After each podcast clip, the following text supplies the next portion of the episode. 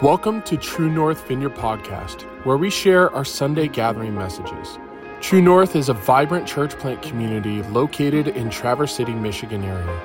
We are centered in the Bible and follow the example of Jesus praying, Your kingdom come, your will be done, on earth as it is in heaven.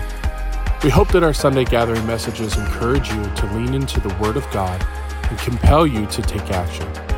To connect with us, visit our website vineyardtruenorth.churchcenter.com and follow us on Facebook and Instagram at True North Vineyard. We've been in a, in a series on church culture where we've been using this illustration of cups. Um, viticulture, which is the culture of vineyards and wineries, what they'll tell us is uh, when we pour wine into a certain container, we will experience a different taste. And so in viticulture, they want you to have a wine glass so that you could experience the best robustness of the flavor of the wine. And we've been talking about how this illustrates also for the church is when you come to a specific church, you're going to experience the gospel. And you're going to experience it in different ways. And depending on how they present it, you will have a different flavor. How we teach the scriptures, how we talk about doctrine, how we do practices will determine how you experience the way that the Christian faith works. And so, what we want to do here at True North is we want to be like the viticulture and have a wine glass. We want to have a container that allows you to experience the fullness and the robustness of the Christian faith. So we've been discussing these four attributes. So if you want to throw that uh, compass on, and we have been talking about these four. Oh, oh, okay. Well, go ahead and blank that out for a moment because I don't want to get there too soon. We have been talking about. We had a compass, so somehow it got lost in our thing. But in our in our northern quadrant, we have gospel centered. To our west, we have spirit filled. To our eastern quadrant, we have practical spirituality, and our southern quadrant is uh, outwardly compassionate. So we've talked in the last couple of weeks about being gospel centered, that we, our true north of true north, is being gospel centered. We want that to be our top flavor, but we keep that intention with being spirit filled, where the Spirit of the Lord comes in, He heals us, He moves us, and He is intimate with us. And today we're going to talk about practical spirituality how can we be practical with some of the tools so that you and I can grow and understand what it is to be a disciple of God. I've been super excited about this one. This one I've been thinking about a lot. And so I went to my wife a couple, uh, a couple weeks ago when I'm planning my sermons out. And I'm like, sweetheart, I'm so stoked for this uh, church culture thing that I'm planning. And I'm really excited about this one called Practical Spirituality. And she turns to me, she says, Yeah, I wish you were more practical around the house. I wish you were a more practical husband. And I'm like, Well, sweetheart, I'm from California. We're not practical in California. and she's like, You've been living here in Michigan for six years you need to learn how to be practical. And I'm like, well, Albert Einstein said that he didn't memorize phone numbers, he didn't memorize any practical thing whatsoever because he had to keep his brain focused on mathematics and equations. And so he needed to keep space open for him to learn these things. And my wife's immediate response was, You are not Albert Einstein. And my immediate response was, I know I'm not Albert Einstein. I have a smaller capacity to learn, and therefore I cannot learn any practical things because I need to know specific things. Guess who lost that fight? Me. Now, I'm playing, like, that did happen, but it was more in a playful way. My wife and I like to play fight, and we'll have to figure out how not to do that in front of our children when we have them, but. Anyway. I know, isn't it? I hope so. Anyway. the rest of us call it sarcasm. The rest of us call it sarcasm? Man, I, I, I am sarcastic, it's true. Anyway, as I am learning to be practical, I am also excited to talk about two principles that we can be practical, we can have a practical spirituality. The first of those principles is that your spiritual life is meant to be experienced within a community. And the second principle of practical spirituality is that your life is also meant to be experienced as an individual. It is the Christian consensus that you and I are meant to do life together. That's how the church has always been that we come, we become a part of a community, and we come to encourage one another, to keep, one, uh, keep each other accountable, to push after the Lord. But there's also that reality that you and I are not always in the community. You and I are individuals, and we are responsible for the things that we do. We are responsible to live the life we are called to live. So we're going to touch these two principles. So to go back and touch on the first principle, the first principle of practical spirituality is that your spiritual life is meant to be experienced within a community. And guess what? How's, what's the best thing you can do to be in a community? Eat.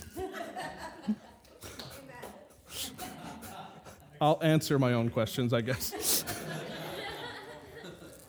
that was good, though. Thank you for that. Go to church. That's the answer I'm looking for. Go to church. Thank you, Mom. go to church. Many people go to a Sunday, and Here's a, here's a normal Sunday for normal folk. They come into a Sunday, they walk through the doors, they get greeted maybe by a greeter or a couple people saying, Welcome. They find their friends, they hang out with their friends for a couple minutes, and then the music starts. So they either listen, they might raise their hands, they might clap their hands, they might sing along with the song, and then you will probably listen to someone talk and preach. And then you might be invited to a time of ministry or you will just go and get refreshments, hang out with your friends again, and then head home. And likely the response is, I don't know if I learned anything today, but I really feel good.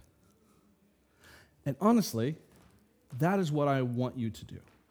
Of course, I want you to learn what I'm teaching. Of course, we want you to like learn what we're teaching, but I want you to experience God. I want you to come in and I want you to like wow, the Lord was there today. I don't know if I got every ounce of everything down, but I am glad that I feel peace. I am glad that I feel joy. Because that's what this is primarily about. Because church is a sacrament, it is something that we do that elicits a spiritual response. The Anglican Church says it this way a sacrament is an outward and visible sign of an inward and spiritual grace. God gives us the sign as, we, as a means by which we receive that grace and as a tangible assurance that we do it, in fact, receive it. So, in other words, it's something we do physically that elicits a spiritual response. So, when you come to church and you have your heart postured towards the Lord, it is likely that you are going to experience the presence of God. Because going to church is a sacrament. And this is what the church has always thought. The early church thought this way. Jesus says it in Matthew 18 20. He says, For where two or three gather together as my followers, I'm there among them. And of course, we have an entire chapter in the first letter of the Corinthians from Paul where he talks about when the presence of God comes in, this is how your service is to be ordered. Because the early church and the church universal has always expected God to be a part of our worship. He's always expected God to be involved in this. And that's why it's very important that we don't neglect coming. That when we go and we're not a part of church, there's something that we're missing that as individuals we just don't get as we would when we're in a community. The writer of Hebrews actually says this. He says, Let us not neglect our meeting together, as some people do, but encourage one another, especially now that the day of his return is drawing near. Part of coming to church is feeling his power, feeling his grace, but it's also connecting with one another, encouraging one another as we're expecting God to come. When Jesus returns, all of the evil that we're experiencing will be done away with. And so, coming together, being a part of that, and encouraging one another is key to staying focused on that result. Which leads me to my second thought with inside of this principle is that you go to church to experience reconciliation. So you come on a Sunday and you experience that peace or that joy, or you have something happen where you are like, wow, the Lord just met me. But then Monday happens. When you go through Monday, something might, something might happen that hurts you. Something someone says or does might harm you throughout your week, or something that you do somehow causes a brokenness to be emitted. You do something that's bad, you fall to a temptation, you suffer anxiety and fear, and all of a sudden, shame and guilt just gets compiled onto us. And our reaction is, I don't want to go to church on Sunday. I feel horrible. I don't want to come whatsoever because I feel disgusting. And it might be because something you did or something that somebody else did, but you just don't want to be a part of a community. The Apostle James says that's the opposite response that we should have. He writes in his, in his epistle, he writes this in the fifth chapter. He says, Are any of you suffering hardship? You should pray. Are any of you happy? You should sing praise. Are any of you sick? You should call for the elders of the church and come and pray over you, anointing you with oil in the name of the Lord. Such a prayer offered in faith will heal the sick, and the Lord will make you well. And if you have committed any sin, you will be forgiven. Confess your sins to each other and pray for each other so that you may be healed. The earnest prayer of a righteous person has great power and produces wonderful results. So when we're struggling, when we're hurting, our first response is, I don't want to be a part of this. Shame, as Brene Brown will say, is the enemy to, uh, to community. When we feel shame, we don't want to actually engage with people. We want to hide. But the scripture says that the only way that shame can be removed is when you come together and confess what actually happened, what transpired. And then we pray for one another and you feel a release. You might be healed physically, emotionally, mentally, or spiritually. And that's one of the reasons that at the end of every service, we have a team of people that come down. It's not just for the dramatic, it's for sometimes the mundane. Sometimes we carry things that we don't need to carry. We sometimes will bring into the church, and because we don't want to be vulnerable, we let that bottle up and we just become more guilty and more shameful. But there's a responsibility also on the rest of the church if we're going to be a church that actually accepts that, right? We actually have to be a place where we don't shame the person who's broken. We can't be a people who shame people for what they have done because that counteracts the healing process. And so, for us to actually see people come down and be set free, we actually have to love people where they are at.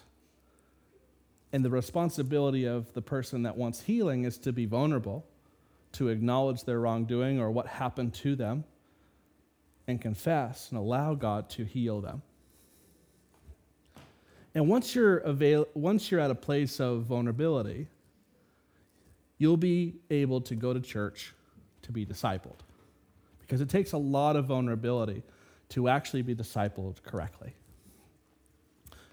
Because, let me say this as well you are not supposed to disciple yourself. That was never the plan. And so when Jesus initiates the discipleship process, Jesus, um, Jesus gathers 12 guys. These 12 guys serve under him.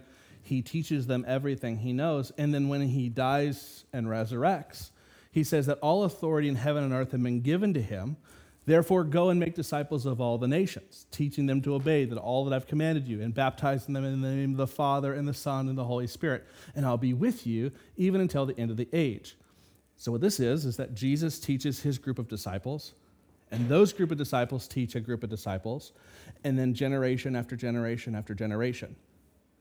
We are called into that great tradition where we are to be discipled and we must disciple. And if we don't become vulnerable, we will pass down our dysfunction to our disciples. We will pass down our stoicism where we can't feel any pain. We can't let anybody in. We will not allow certain traits to be administered because I was not vulnerable enough to be healed in certain ways. And when God wants to do a mighty work, we end up substituting that work with our own brokenness. So, as a church, to disciple people well, we must be able to submit ourselves to our leaders and submit ourselves to other people who are in the, in the their whole role is to train you and to teach you how to live this life. We have two ways of that right now. Uh, David runs a home group in Interlochen. So if you are out in that area on Wednesday night, you do it at 6:30 or 6, 6:30. So if you're in that area, we do a discipleship in our home groups that David runs. And we also do something here called Omega on Wednesday nights at the same time at the church, and that's at 6:30. So to go deeper from the Sunday, please engage with David, engage with the people that are here, and you will take that next step of discipleship. And that brings us to our second principle. Our second principle of practical spirituality is that your, li- your spiritual life is also meant to be experienced as an individual. As an individual in the kingdom of God, you are responsible for your growth as a Christian. Being a part in your community is very important to the Christian life, but you are also called to pursue God for yourself. That means, as an individual, you must take responsibility for your action and do as your king commands. First commandment that you must do when you become a Christian. If you are new to this or you have not done the thing I'm about to say, you must do it because the Lord commands it. And that is to be baptized. If you have confessed your faith in Jesus Christ, your next step in this is to be baptized. So if you haven't, get with me. That is the next step. That is what we do. We dunk you, and you come out, and you are now a new person because you have been, you go down your sins, your death, and you arise to new life with Christ. That's what that is. And so we are commanded to be baptized. If you have not, please talk to me. But as a disciple, right afterwards, you are a disciple. And a disciple means that you are a learner. A learner means that you are to learn and then you are to teach.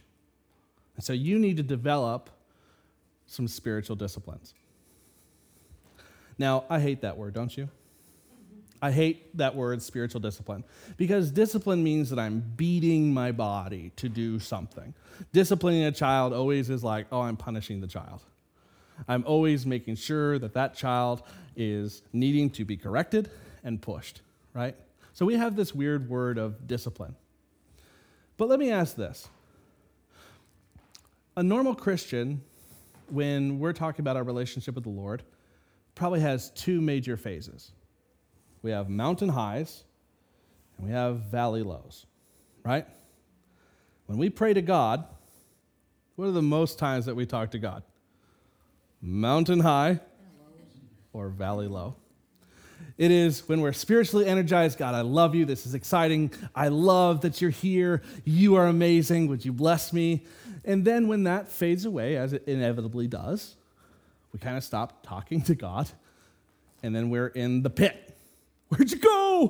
Why aren't you here? Why'd you forsake me? Please help me. And we end up in these two different ginormous paradigms. Spiritual disciplines allow us to have a middle space where we don't have these sharp top ends and bottom ends. We're stable. So, for the rest of the night, I'm going to talk about this concept called the four hours. The four hours are four, um, they're just four times in your day to acknowledge God. And we acknowledge God in our personal life through primarily two things reading our scriptures as devotion or study, or prayer, right? Now, I want to just lay out this real quick tool. Some of you probably have a good disciplinary life, and this is mostly just to help us gather some things. So if you have a good set, I'm not trying to upend your set, but if you don't have something, this is going to help you. And so this is based on an agricultural calendar, based on like you have a nine to five job. If you don't, you can adjust it as is.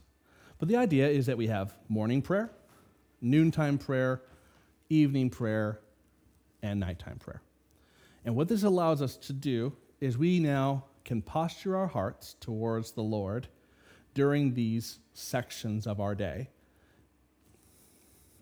Let me say it this way. Some of you might like, be like, uh, that's really mundane. I really don't like that. And that's okay. I understand. But let me ask you this question Do you always feel excited when you're with your spouse? All the time? Some of us.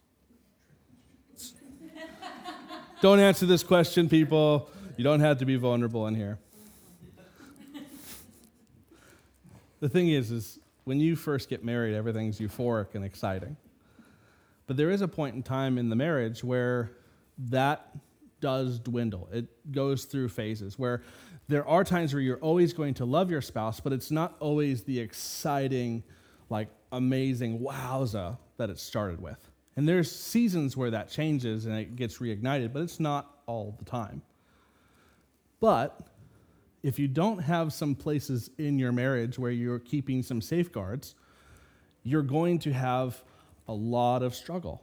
And so in my marriage, like to keep things like really good, Brooke and I will go on dates.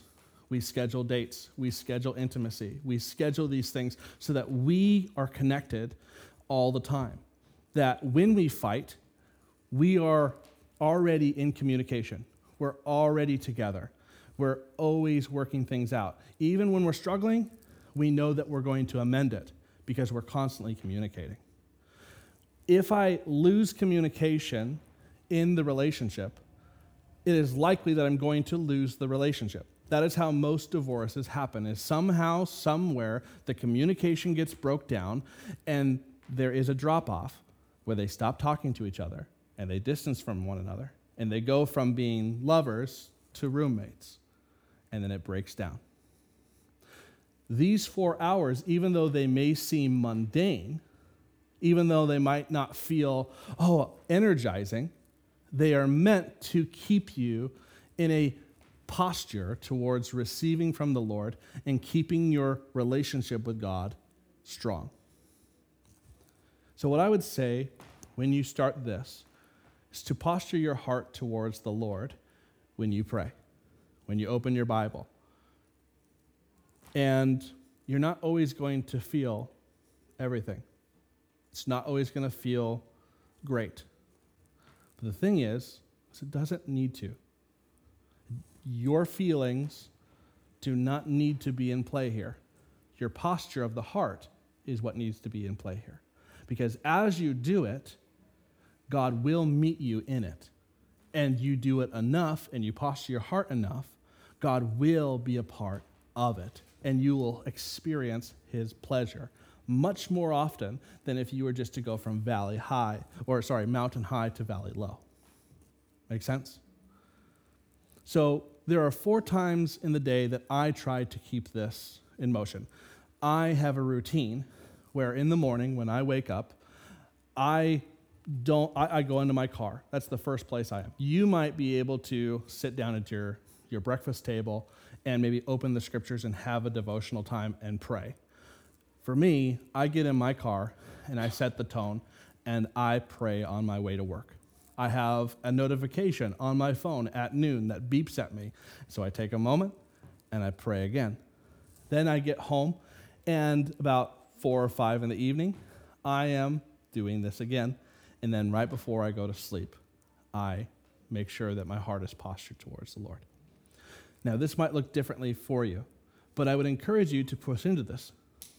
And I would also encourage you, if you have not done a devotion or if you are new to faith, to open your scripture and read a chapter a day just, and I would say if you're new to this, start in John. Read a chapter of John every day. Throughout your time, it doesn't have to be all in one go unless it is better in your schedule to do so. But just go through a chapter a day, and then I would also push you to pray the Lord's Prayer four times in the day. And I'm going to read that, and I'll describe what I mean. In Matthew 6, verses 9 through 13, he says, Jesus says this, In this manner, therefore, pray. Our Father in heaven, hallowed be your name. Your kingdom come, your will be done on earth as it is in heaven. Give us this day our, our daily bread, and forgive us our debts as we forgive our debtors. And do not lead us into temptation, but deliver us from the evil one. For yours is the kingdom, and the power, and the glory forever. Amen. One thing that I would tell you to do, well, not one thing, several things. What I want to tell you is I want you guys to memorize that, meditate on that, and recite that. And the reason I would say that is because, one, the Lord says this is how you are to pray. But when we meditate on it, we can understand the deeper meaning of this. Our Father who is in heaven, He is our Father. He is this familial person who loves us, and He's not just this being out in the distance. He is a loving Father who loves me and wants the best for me. And He's holy, and He's grand, and He's not human, so He's not frail. He's not going to hurt me. He doesn't have the problems that maybe my earthly father did. He is a great father who loves. Your kingdom come, your will be done on earth as it is in heaven. God's kingdom comes down because of what Jesus has done.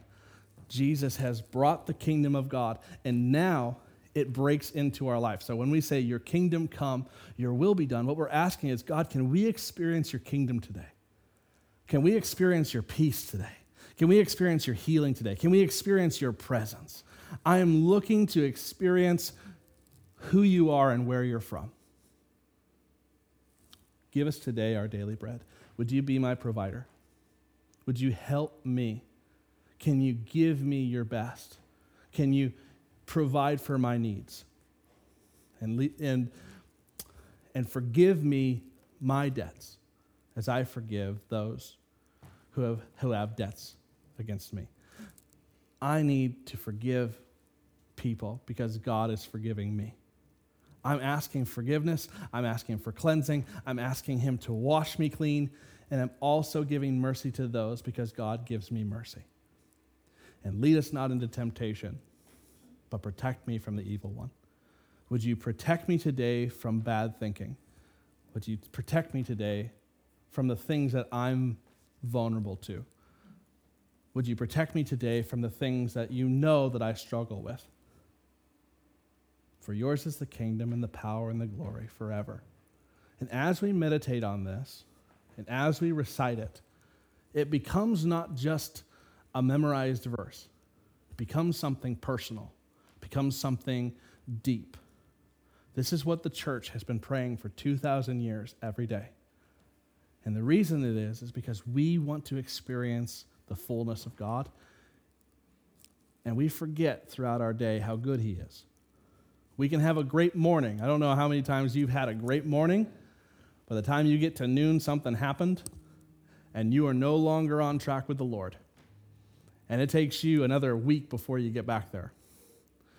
You can have a great afternoon, by the time the evening comes, you miss something.